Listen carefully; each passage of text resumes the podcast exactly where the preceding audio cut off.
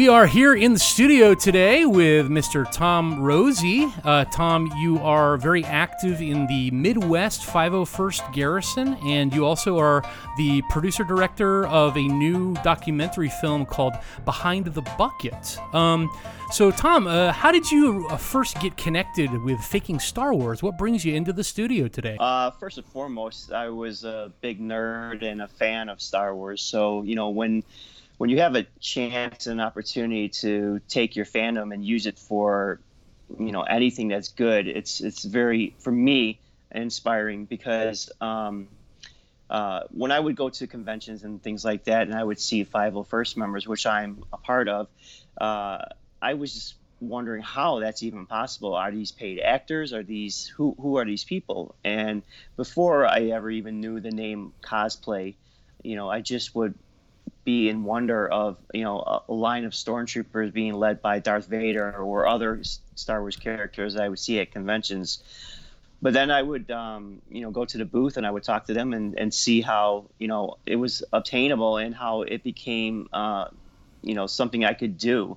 So you know years later after I had the finances and really the drive to want to do it, I um, started putting together a costume and um, I went through the approval process just like everyone else, and um, I was accepted, and I started what we call trooping, which are events that we do, and everyone joins for different reasons. You know, we everyone's costume is is different, so depending on what you like and what you enjoy.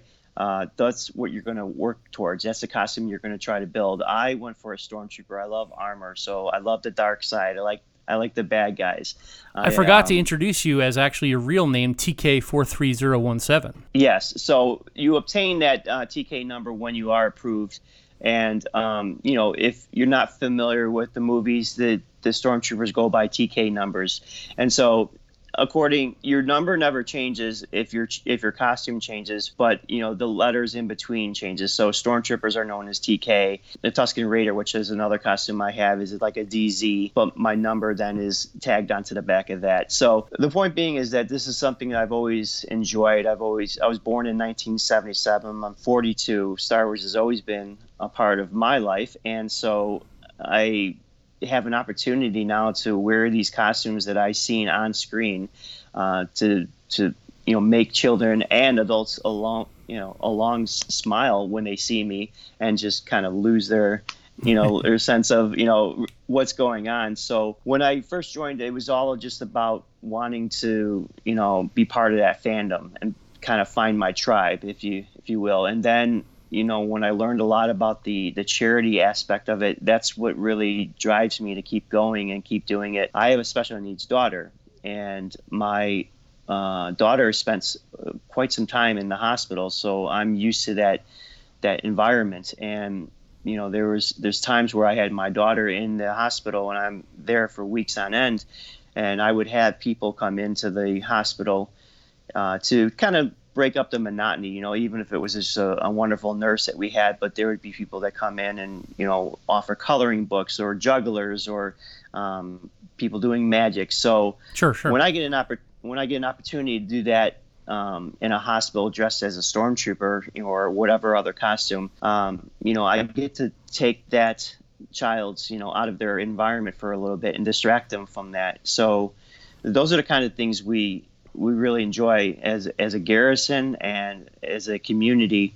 And so, you know, people are used to seeing us at those conventions where where I was exposed to it, but they what they really don't know is the amount of money and, and causes that we back up and the amount of money that we raise directly and indirectly, uh, directly by raising the money ourselves and indirectly just by being a a presence, uh, having our presence there and causing a draw to that event. Um, so it's something I really wanted to focus on with with my documentary. Is some that's the story I wanted to tell. Um, Behind the bucket is the title, and you know our our helmets or our masks are called buckets. So you know I wanted to talk about the people behind the bucket and the many different personalities that are in the club because these are people from all walks of life, you know, and people that I may not have associated with if it wasn't for this umbrella love of Star Wars. This crazy all... obsessive fan community, right? right, exactly. So you know you you find someone you already have that in common. Um, then you have the idea of you know wanting to give back and, and wanting to make people smile. So there's just like this community that is um, a part of you know nationwide, worldwide that you are associating with. So it's very fulfilling in, in that aspect. That's great. I mean, the 501st is a, is a global organization at this point, and I think I've just seen their profile really rise even in the last five or six years with the sequel trilogy. Um, a lot more tie-ins with things like even sporting events or or other things like mm-hmm. that. So it seems like the opportunities for uh, your organization are also uh, increasing, which is is wonderful. Um, but I like the fact that you come right out of the gate saying, you know, this for you is, is also about charity having that perspective on on using your interest in Star Wars for something good is is very uh, life affirming. You know, um, we here at the podcast are also uh, great charitable donors. Uh, we have we've donated something like ninety eight percent of our proceeds to charity. Um, you know, mm. of course, that's the the proceeds are, are probably a little less than uh, you might imagine. You know, uh, might be what you might make in an hour uh, if you were you know working in 1817. Um, you know, but uh, we we do also appreciate that, and uh, we've tried to do our best to support charities like yours, which is why we wanted to have you on in the first place. You know, um, so so talking about being uh, in the 501st. Now you're the part of the Midwest Garrison out of Illinois, if I'm not mistaken. And how is it mm-hmm. organized? Are you kind of at the top? are you the Emperor Palpatine of the Midwest? Midwest? Where do you fit into their uh, superstructure of social organization and control of the, uh, stormtroopers in Illinois? So, uh, to basically break it down, you know, it, it's it's sort of built like a, a military in, in a sense that there's uh, we call the garrison because there's 25 or 20 members or more within our garrison. Our garrison, I believe, is somewhere close to 250 to 300 uh, members just here in the state of Illinois. Uh, garrisons can be representative of a state or even an entire country. Um, if you are have less than 20, you're considered an outpost or or something along those lines. So you know, it, it really depends. Like our garrison split because we grew. We were the Midwest garrisons, so we included Indiana. Um, we eventually just grew to this point where we we split, and Indiana got their own garrison and, and things mm-hmm. like that. So where I am as far as ranking is uh, no, nowhere really specific. I, I do um, belong to the um, command staff, which is a part of uh, a self-policing type of you know um, part of the garrison, where you know there there are certain people put in charge of um, handling things, maybe the social media aspect of it, maybe the PR, which is something that I you know take care of, uh, or maybe you know um, you know the finances uh, because there, there is money that comes in and there is you know slush funds and stuff like that. So we we all have to like kind of structure it in a way that we're we're there's people sort of in charge you know and there's it's a big family. So you you you know within a family there's sometimes drama and there's things like that that, that come up. So but the the common goal is obviously you know the charity work and and to keep those going. But what's more important is that any garrison member um, anywhere in the world has the ability to um, contribute as much or as little as they want. Uh, if you put on an event, like I'm an event coordinator, I can I can make an event for something that I want to see happen. So if, if I want to help raise money for breast cancer or um, animal rights, I can make that event as a member. I can go to an organization or you know a shelter or something, and I say I want to help you raise money, and this is how I'm going to do it. I want to show up in costume. I want you to make flyers or whatever. Tell us, tell people we're going to be here. Let's let's get people motivated. Let's wave that to them on the street. Whatever, whatever it's going to take, make it fun. So as an event coordinator, you know you're kind of organizing that, and so once again you can be as involved as much as as you want. You you can have or be a part of someone else's event and just take part in it and and troop you know their events, or you can take the lead and you can do that for yourself. So great. Um, that yeah, that's another thing that's really great about it. You know, we here in the Midwest Garrison, obviously not so much right now with COVID going on, but we can go do something every weekend if we wanted to. There there are so many events and we get so many requests that what ends up happening is once the requests come in, I like myself would say, "Oh, I like that event where it's close to home," or whatever reason I would want to to pick it, and I get in contact with that person who is putting in the request. I become the event coordinator and I organize it and I and I put it through the proper channels and get other people involved and bring them out and make the event hopefully special. And then sometimes those events become annual events. You know, if you do them well and people are excited about it, you know, you get yeah. good recognition. Sure, sure. Cool. Exactly. I mean, when we do the Thanksgiving Day parade, that's that's a huge event. You know, C2E2, mm. like a, a comic book convention. Those are huge events, but there's always one event coordinator that involved in that and helping organize people and getting getting the the things going that you know like for a, a comic book convention for example there's there's so many things going on you know there's sure. um, shoot the trooper or you know so there, that's that job of the event coordinator to to kind of like you know herd herd those herd the members and and and get them involved in, or you know keep them everything organized. The logistics of like you've got to be in this place at this time so that this kid can you know uh, you know get a picture with you and then go over here yeah. to this end where you're humiliated by another group of people uh, throwing tomatoes at you or whatever they want to do, right? Yeah. So like exactly. if if you are have these ins with all these people, I may just uh, you know use my clout as a podcast host here and ask you if if you'd be considered to do a, an event for a clinically obese Star Wars podcast host because in light of the COVID train the uh, the pizza bus has basically on been on an infinite loop to my house, um, and it hasn't been kind. So, I mean, would that be the thing where if you had like a small need, like you mentioned, hospital visits? I mean, that would probably not take too much of an event coordinator if you're just going to visit a few people in the hospital, right? So it's a little bit more informal in that case. No, actually, that's that's very. Um, there's a lot of rules involved in as far as uh, you know seeing children in the hospitals, and you know there's there's things that are involved as well is is signing off. And and not every child is honestly wants to see you. They're sick you know they're they're tired they're going through things and they you know they may not be up for it or may not even be a star wars fan. So you don't know what you're going to get right. when you go into a hospital environment. And all the all the it, children run screaming down the ward take me home take me home. Yeah that wouldn't be very yeah. successful or look very good for pr would it? No but but you know the thing is too is that like those events are ones where you really wish like you don't get to see anyone you know like you're happy if you got to see a bunch of kids but you're you're also happy if you only got to see one or two because you sure. know that if you're only seeing one or two that's only one or two kids that you know are, are in there and and and suffering or whatever and a lot of these kids are literally on their deathbeds and it's wow. it's hard and you know uh, it's kind of almost sounds cliche but you're you know a lot of people will say that you're you're you're happy that you're wearing something over your head a bucket a helmet you know because you're in tears you're in know? tears it, yeah it, it's hard to see it's it you know and there there's individual kids that we work with where we get them full sets of armor or a helmet or something and we just make their day you know and next month they're gone sure you know and and as anyone that is part of that event or that that you know that process you know they will never forget that kid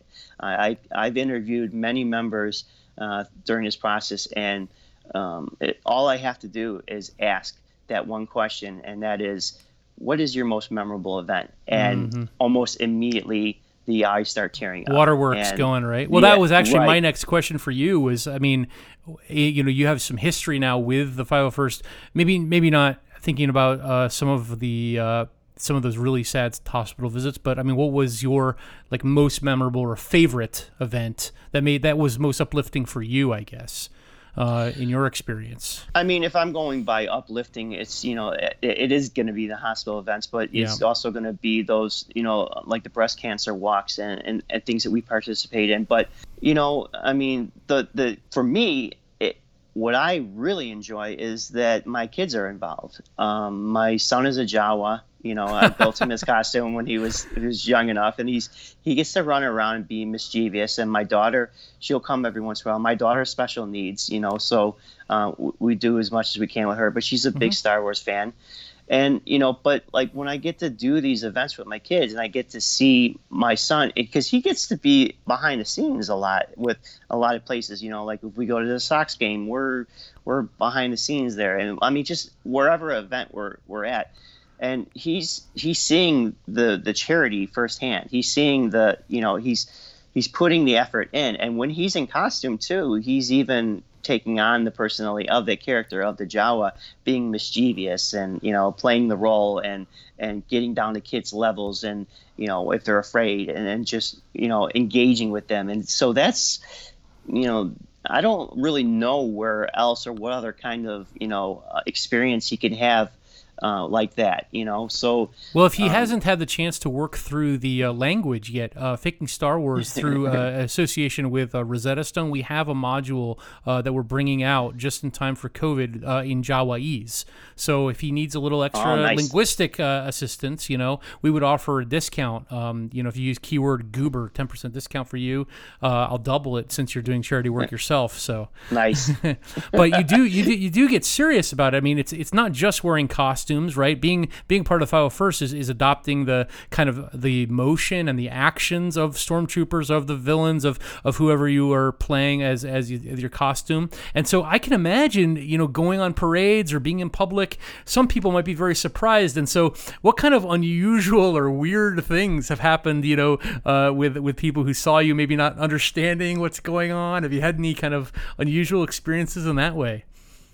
Uh, yeah. Well, I, I, have a Tusken Raider too. So if you're not oh, familiar wow. with that, they're also called a sand sand people. Sure. Um, you cannot see out of those masks worth anything, and they're pretty rough. I uh, I had a pretty funny uh, story with one of those. There was a group photo, and I I needed to cross an entire convention to in order to get to the photo booth, but I refused to take my helmet off because that will break character, you know. Sure. So I'm I'm wearing a sound glove, and if you're not familiar with a sound glove is, is basically uh, all the sounds of the Tusken Raider, the uh, uh, you know whatever, at, at a push of a button. So I can just be go with a couple different fingers, and I have five different you know um, sounds sound effects that I can use. Programmed so sounds I'm in trying, the glove.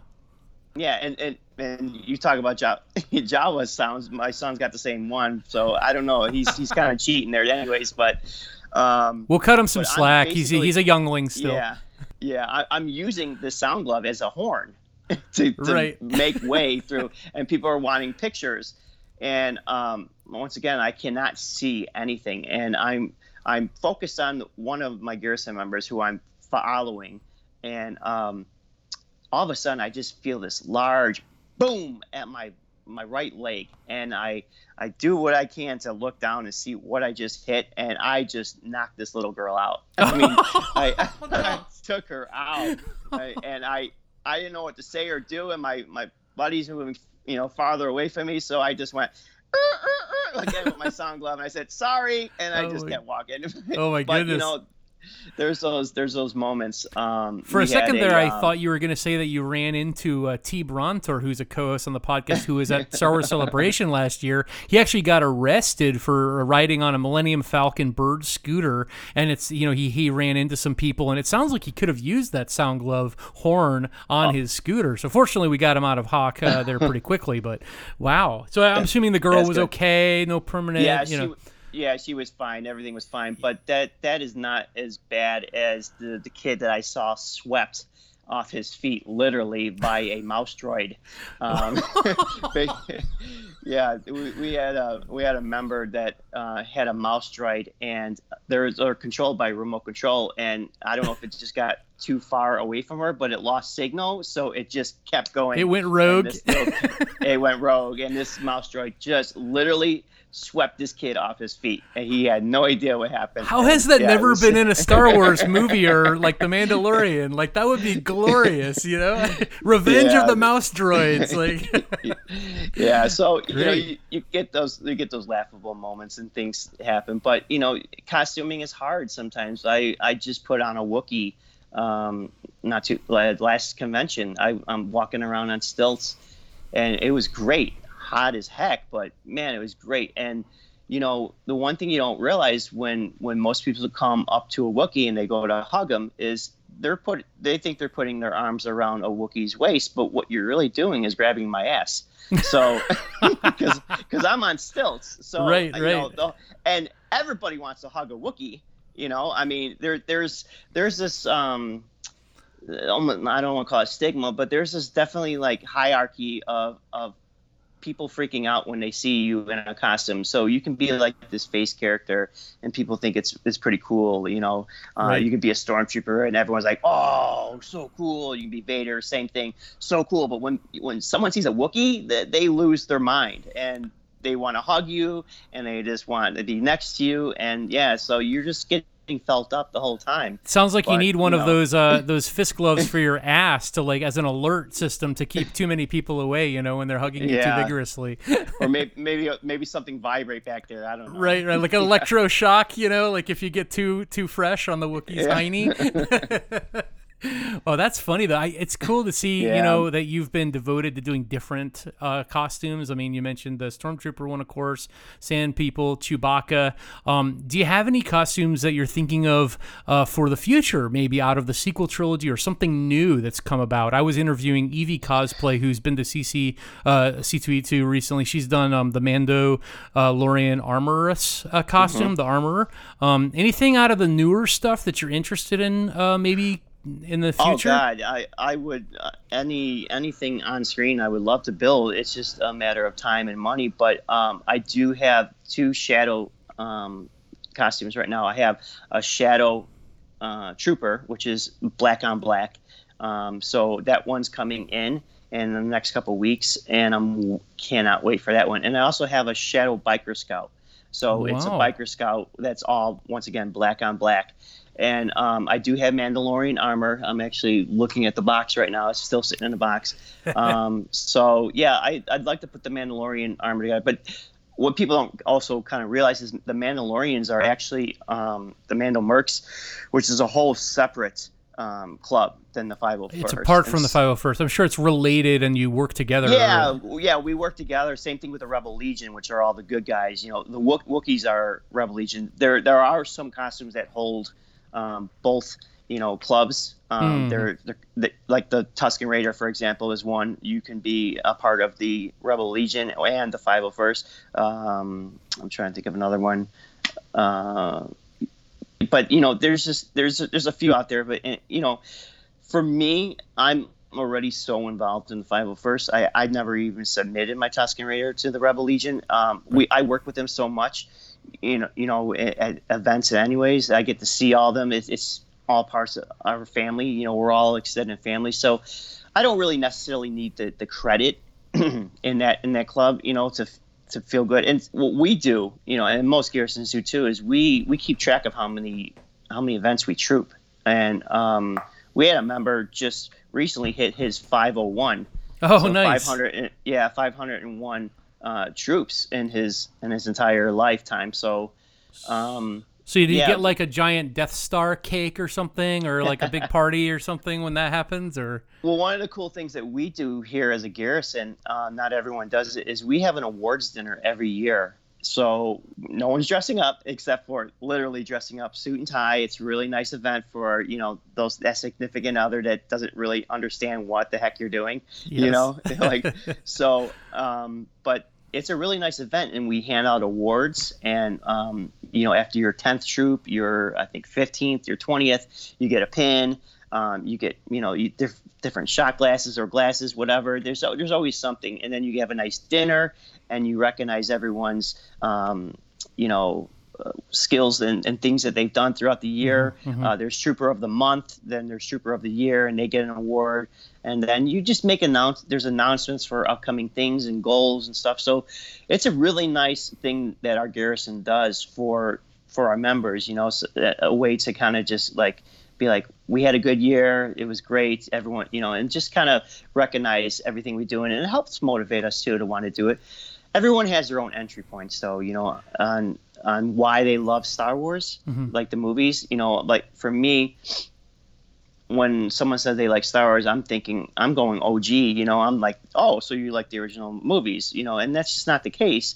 You know, everyone maybe come in from the prequels or the video games or the animated series. So you know, you have all these different uh, people coming to um, to these events. You know, and you you don't know where they like or how they came to love Star Wars, and you know you just want to um, help celebrate that in any way. And so this you know this when they when they get involved and and you know they use their their um, their ability or fandom to get involved and do something and help raise money, you want to recognize that. and So that's what our kind of awards dinner does. Cool. And it sounds like that might be an opportunity for socializing, for networking, for planning for the next year. And I mean, I was listening to you on uh, NPR. Uh, you were on NPR this last year, and uh, you're talking mm-hmm. about how you were at a, a mixer or kind of an after party sort of thing where you were discussing um, the actual documentary uh, that you ended up creating. It, actually came out of an event kind of like that where you were getting to talk to other 501st. And so, so, so coming out of that, like, you know, you're working with um, independent filmmaker BJ Rainiak, and I guess your cinematographer is uh, Michael Detterman, if I'm not mistaken. Yep, um, that's correct. So, so how did that happen? That where you met these guys, you got to talking to them. Were they part of the 501st, and then you decided to do this documentary together? Talk about that process a little bit. Yeah, no, not none of them were part of 501st. Well, and, and when this all began, there they weren't. Um, the way it happened was I've once again been a fan of all nerddom. So you know, I've been sure. that kid that goes to the comic store and conventions. My dad took me to. So you know, when you, you get to those events like C2E2, which is a, one of the largest events here in Illinois, you know, you once again you're with your people, you're with your tribe. So um, I had an opportunity to talk to BJ through my sister, and the way that happened was I was out to dinner with my sister and my brother-in-law, and my sister, knowing BJ from previous um, years, she said, "There's this guy that you would love, Tom. He makes movies.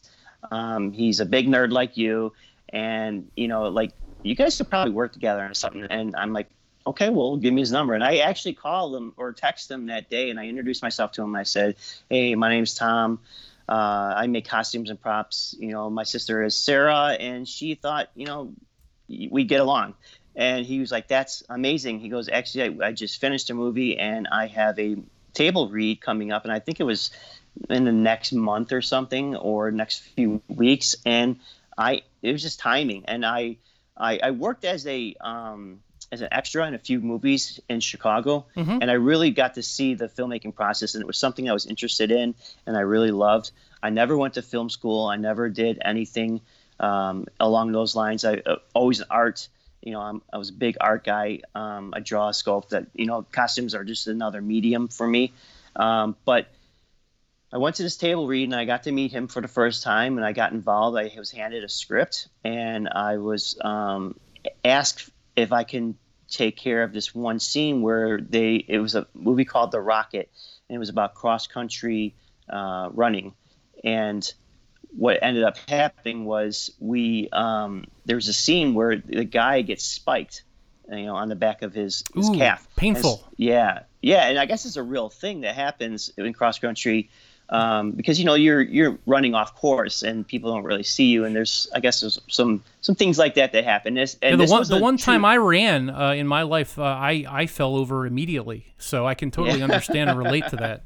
That was yeah. back in uh, 1984, I think, the last time I tried to run. So there you go.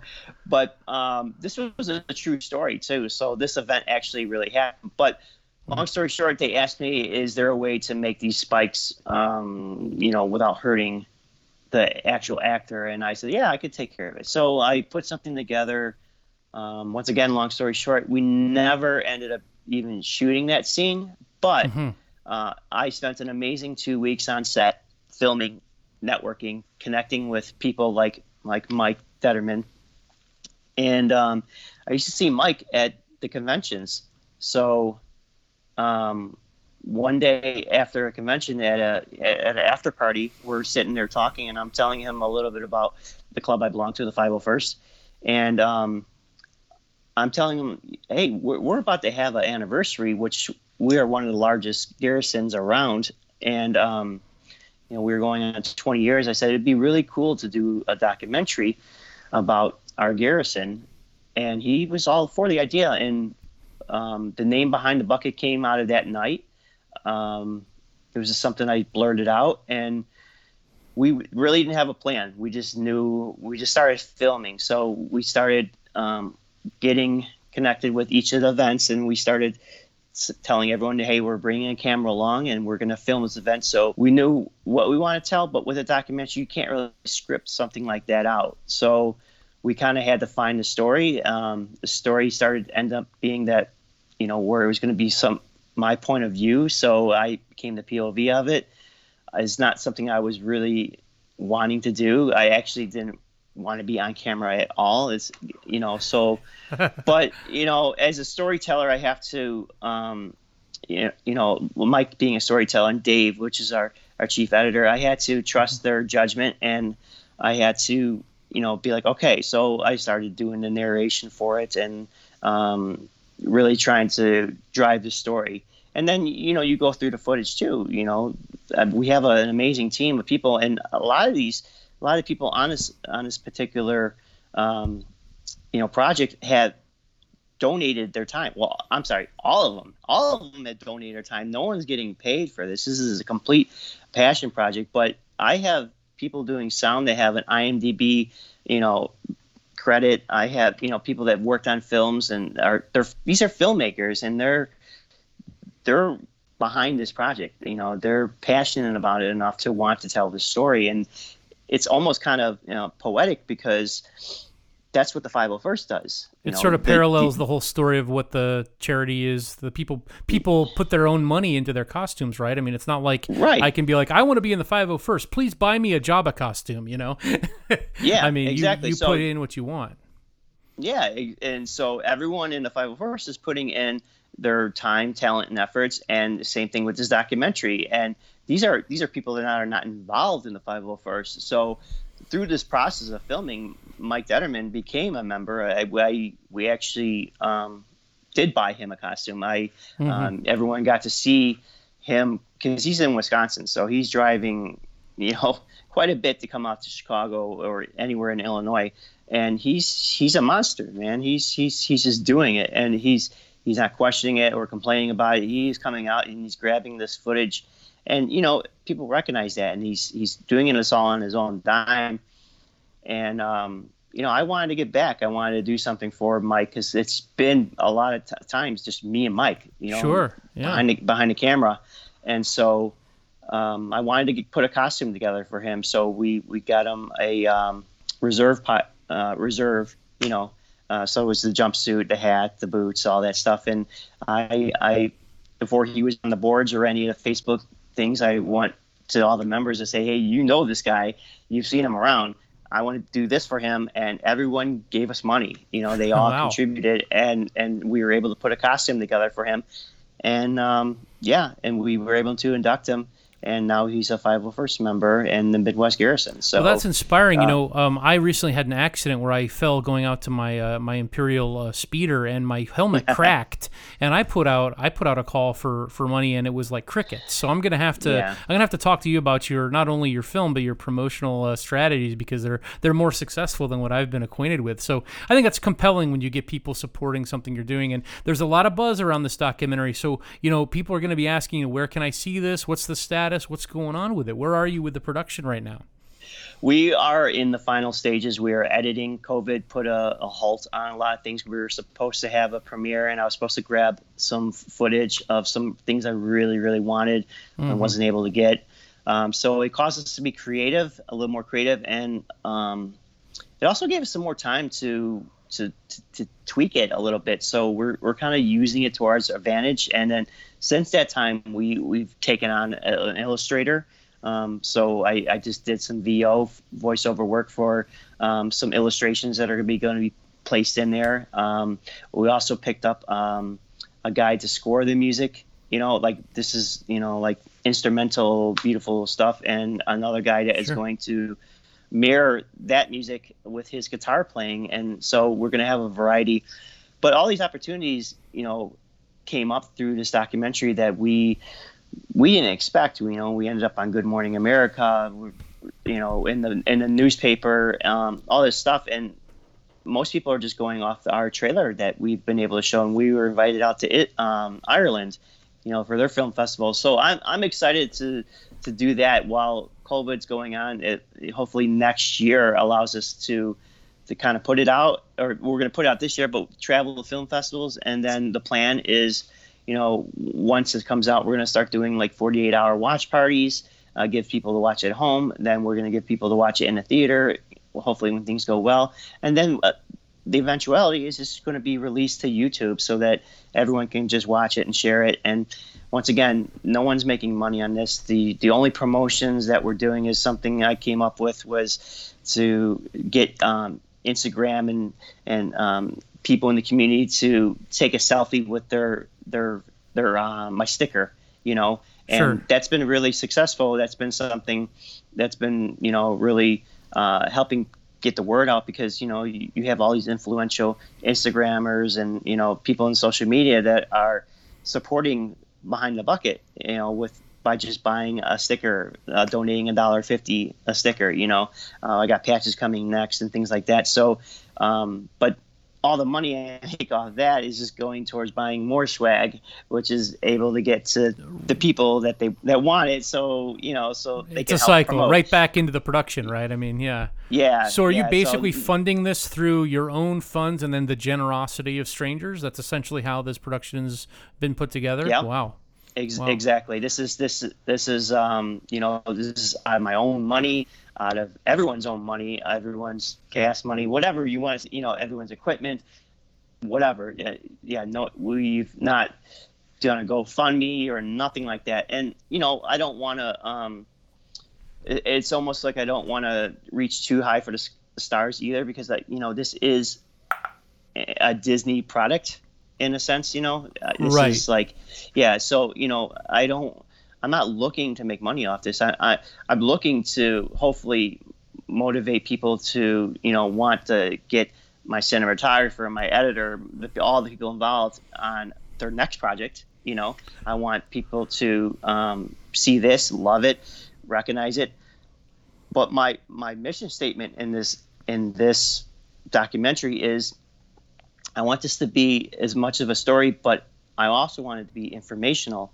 I want one I mentioned that loved one that may have their husband or their wife that goes out maybe a few weekends to troop and they don't really get it maybe you know they mm. don't really understand why they're doing this. So i want them to be able to draw their family member their their, their significant other to this movie and be like this is why i do it. Look at this you know yeah. And and then i want i want those who maybe even have those those um, stigmas about you know the members like who they are. Like are we just a bunch of nerds to know? No. These, these are policemen. These are firefighters. These are you know garbage men. These are people from all walks of life sure. that are doing this. And i we have lawyers and i mean just people with you know i mean it, it doesn't matter. You know people are involved. And i want to you know i want to obliviate any stigma and I want to I want to just educate people on what we're doing and why we're doing it. Very cool. I think I think it's going to be successful. There's there's so much buzz already around it, and I, I, look forward to seeing the final product. I mean, I have seen some clips in that, and it looks great. The production value is very high. Uh, the sound you. quality also uh, excellent from from the clips that I heard. So that's always nice to hear from a podcaster. So um, now I did have a question for you. You know, there've been a few other big YouTubers who've done like Star Wars related fan movies. Um, some of them have mm-hmm. been very successful. Some of them have had some uh, have run into some problems problems with the mouse, you know, guarding the gates there. Now, because this is a documentary, you probably have a few more liberties in terms of like what you're allowed to to show or portray. I mean, the the characterizations, the costumes, I guess those characters and likenesses are patented, I guess, by Disney in some fashion. Mm-hmm. So, so how do you navigate that as a documentary filmmaker, where you can produce this film without any issues from Disney? Well, there's there's rules, uh, of course, but there's there's also things like you know we'll use a convention for example. Um, anything you film at a convention, when you buy your ticket, you're already releasing your likeness. You know, like if you're a specific cosplayer or something like that, and someone films you. I just found myself literally on a new Disney show um, when they filmed here in Chicago uh, Celebrate. Yeah, no, I was like my sister came over. There's this new Disney. Show, I'm I'm sorry, I forget the name of it, but basically the premise is that they take someone that works at Disney and they follow them, and they this is just a, basically a brief, short documentary about them and their involvement in Disney. And um, they got to this um, one girl who is working at Galaxy's Edge and they had footage from Celebration, which was just here in Chicago. And that's I go, right. Yeah. Oh my God, that's me. That's that's me. And I knew it was me because, you know, pe- people. Uh, it, it's kind of weird. You know, I, of course I'm in costume and you don't see my face, but I know that's me.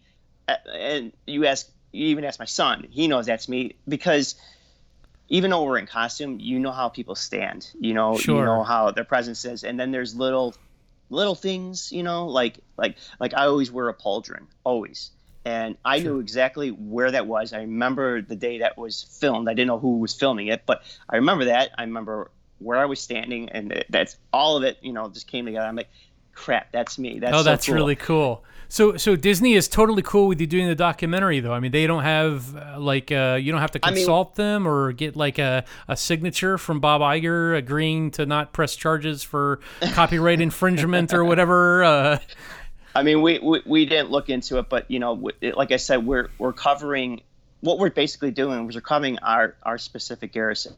Okay, the Midwest garrison. Yeah. What's what's uh, important about that though is that covering the Midwest Garrison is not excluding everyone else in in the 501st. It's actually transferable. You know what I'm saying? Sure, like, sure. Like it's relatable to any garrison all over because everyone has the same goal. Everyone has the same um, the reason, and and we're not we're not crapping on Disney or the movies or anything like that. We're talking about a part of this fandom that came this this subculture you know and so there's there's no real direct um, you know line to disney that we're we're actually you know violating so mm-hmm, um, mm-hmm. you know I, am not a lawyer yeah yeah it's yeah. either I, either one of two things are going to happen either or I, i'm kind of you know you can hope for or whatever you know it, it's become successful to the point where you know you know, people are just like, oh, okay, that's cool. And, and we're not the first ones to do a, a documentary on 501st either. So it's it's been done before. Sure. We're just telling this story differently. And you know, the other thing too is that um, you know, the reason I ask is because I could just I could just foresee, you know, since uh, all the money lost on uh, Solo and the Last Jedi and all the, the fear about the future of Star Wars, I can picture if it's successful, the mouse coming in and trying to grab some uh, grab some credits out of your purse, you know. Uh, well, there there ain't much to grab. Like I said, this is that, and, that, and that's why we're I'm always very specific on um, like anything with the stickers, for example. It's this it's a donation. You know, I'm not I'm not making any money. I mean, I I'm losing my. I mean, you know, I buy. I'm, I'm shipping anywhere in the world, you know, so I'm buying Sure. out of my pocket stamps and envelopes and those little things that all add up, right? So, um, but I'm just I'm just happy to get the word out and and I'm doing my own promotion. I'm doing what I can. Um, you know, if we get a cease and ex- yeah, cease and desist, what it is, what it is, or may, or maybe we get hey an invitation to come out there and be like, you know, talk about it. I don't know, you know. See, Uh, that's that's the real hope. I think you know we have to get on Kathleen Kennedy's uh, Twitter and uh, let her know ahead of time so that she can uh, acquiesce to uh, you know agree to to let this thing uh, explode basically. But um, I don't think you're gonna have any problems. Like you said, there's been many documentaries about the 501st in the past, and being a Yeah. charity organization as well. I mean, Disney would really look bad if they were trying to uh, get any. Uh, promotional rights to this or whatever. Um, so so where do you see the future being now? I mean, you you've been coming at it first as a cosplayer, now as more of a filmmaker.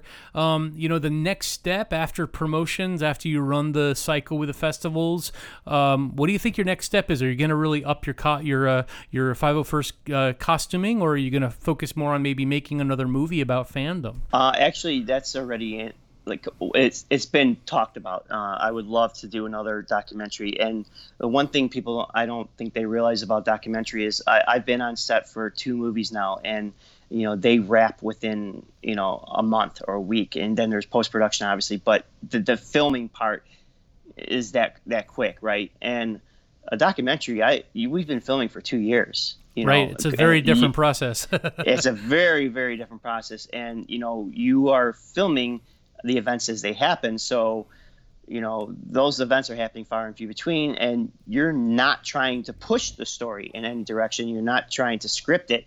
You want everything obviously to be natural and and that does come natural. Uh, but i do love costuming and i do love the the fandom and all of that. And so one of the things I discussed is to do just a broader documentary about fandom and something I would like to cover.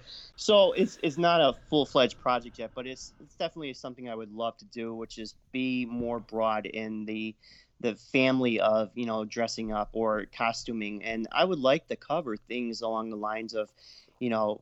Um, Renaissance fair or furries or you know oh definitely along, yeah something along the lines of even um, you know reenactment you know why and what causes people to to do these things you know and why why they feel passionate about it. So i'd like to tell that story. And you know maybe maybe this documentary will lead me and help me to you know work on that next project. And so you know you you just do things that and you in the hopes that you know it'll lead to the next big project and the next passion that you have. So and then you know my passion might change too or i might discover things that in the process that you know i i didn't know. The the process of filming behind the bucket itself has been very uh, fulfilling because not only have i been able to sit down with my my very own garrison members and and do a quick interview with them but i got to learn about their personalities. I got to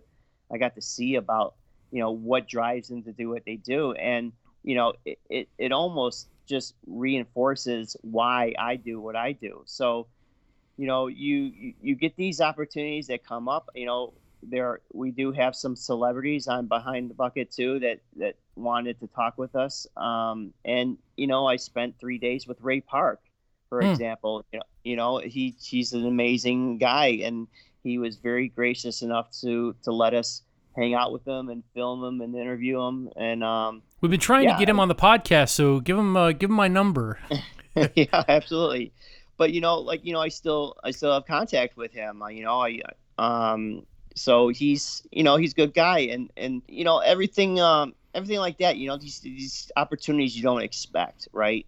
And that's I think that's what it's about. You know, just just trying to tell your message, to get your story out, to associate with people, to, and and to learn something. I've learned so much.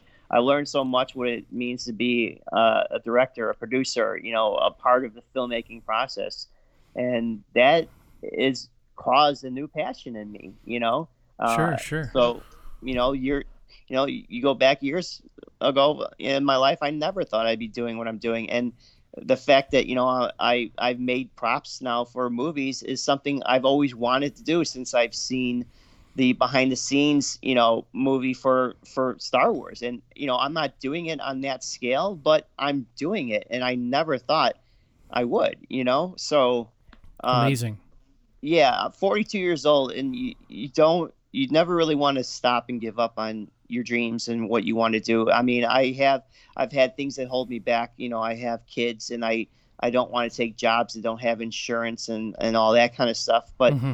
I, I'm still able to juggle uh, a real nine to five job with my passion. That's a really positive message, you know, for Star Wars. And I'm just, you know, thinking of the how badly that message has been ruined by toxic fandom. Like, for example, faking Star Wars radio. What is like, you know, out of your experience, what message do you have for a fandom, for Star Wars, for the future? Like, what would you like to see the next iteration of Star Wars be in terms like what is your message about Star Wars and then that kind of positivity for the future going forward? I'm I'm at I'm on the side of it is a great time to be a nerd.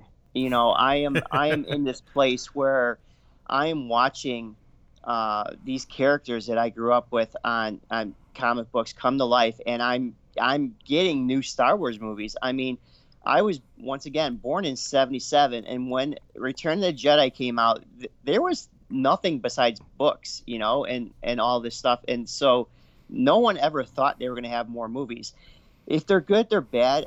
It's just these these nitpicking, you know, things that that really bother me about it. George Lucas said himself, the movies were made for kids, and mm. the one point that I think I always go to and, and try to remember when I want to even maybe nitpick something myself, like Jar Jar Binks or anything like that, is uh, something that was an epiphany to me, something I never realized because of where I was in my life, and that people hated the Ewok. Oh, you know? absolutely. They wanted to set them on fire in the streets, you know, these right. uh, conflagrations of Ewoks. Yeah, and like I never knew about that, right? I, I mean, because I was right on the cusp of you know being that that demographic that you know where the Ewoks were, you know, for me, I can't imagine the movies without them, you know, and I love the Ewoks. I mean, I think they're they're great. But when I hear people say that they hated them, and when that in that time in 1983 people hated them, you know, it, it almost is like this mirror that I'm seeing with the new movies, and I think you know people are going to start recognizing as the older they get and you know and once again we talked about entry points where people love Star Wars because of the prequels because that's what they were introduced to, you know. So I, th- those who want to keep just crapping on the movies or nitpicking them, I, I just have to tell them chill the hell out. Really. Don't I take mean, the just- joy out of it for people too. That's my other thing. Is like have your stupid opinion about the color of uh, Bib Fortuna in the special editions compared to the originals or whatever the heck you want. Um, and some of the editions obviously are pretty pretty nasty. But just kind of live with it. Have a beer and don't rob other people's joy at the same time as you're having your stupid opinion. That's kind of my take. Right, and and you know the biggest thing I hate is you ruined Star Wars for me. You took my childhood away, and it's just it's just you know I think it's just ignorance to be honest. And I, I I mean really you know uh, you know and uh, you'll have people nitpick like well that couldn't happen, and like well people are flying in space, dude. you Right, know what I'm right. saying? Like, Or they're they're doing all kinds of things that couldn't happen. So you just have to uh, take it with a grain of salt. Now, with that being said, on the flip side of that coin. I I will say that there is good, there is some good to it because you you don't want studios to just push out garbage. You know, you don't want them just to to give you you know whatever they think is going to be their cash cow. So there, I think there's a good side to to being critical, but you know, being overcritical is just sometimes you know that that that balance. I think you need to everyone just needs to adjust. Now, being Sure. critical to the point of wanting the movies to be the best they can, that's one thing. But being critical to the point where you're telling everyone or or even yourself that Star Wars is ruined for you is just it's just ridiculous, you know. Right. Um, so that that's where I stand on that. That. Excellent. Well, I hope that we get to see that you know come out a little bit as a sub theme in the in the documentary here the next year. Um, Behind the Bucket is the name of the of the documentary. Uh, Tom Rosie here with me in the studio in Topeka, Kansas, and just a joy to talk to you and get your perspective on the 501st and costuming and charity. Um, you know, just just a pleasure. So, where can our fans get at and follow you and keep up to date with the uh, production on the documentary Behind the Bucket? Yeah, so um, Instagram is is our social media on there, and it's called Behind the Bucket Doc D O C. It's all one word. Um, and then you can follow us on Facebook, which is Behind the Bucket, um, Twitter, which is Behind Bucket, and then BehindTheBucket.com, which is our our um, webpage. And uh, any updates will will most likely be on our social medias, and then eventually, uh, I'm still building the the webs the web page, but um, yeah, if you guys want to contribute again, like we talked about, you know, you Mhm. can reach out to me, and everyone that DMs me or messages me gets me personally, and um, you know, get a sticker or just just talk about us, just help promote the movie. I mean, the organically, this is the best way um, we've been able to to share our our trailer is over uh, almost 200,000 views, and that is just complete organic sharing, you know, by the fandom, and um, it's just it's so cool to see this community, and I I love them all. I love Star Wars Celebration. I love the, the conventions where I get to be with my my family. So, you know, if you guys want to give us a follow on any of those social medias and help share and and and follow us, I appreciate that. Um, once again, my name is Tom Rosie. You find me on Facebook, but I most likely won't friend Won't friend you, yeah. Yeah, if, if I don't, if you're not a in part of the Star Wars community or a personal friend, it's just one of those those things. But you know, please uh, follow our fan pages.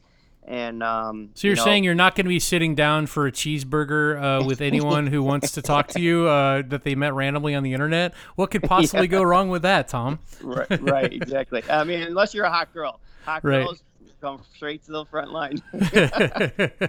Very good. Well, I was going to ask you about that. I did see a picture of you with a slave Leia on your Instagram, and I was going to ask if you were, if when you uh, met her, were you reprimanding her for using um, outdated, uh, you know, gender gender trope in her costume that Disney has just abandoned, or were you were you there to try to censor her or give her a new costume? What was going on there?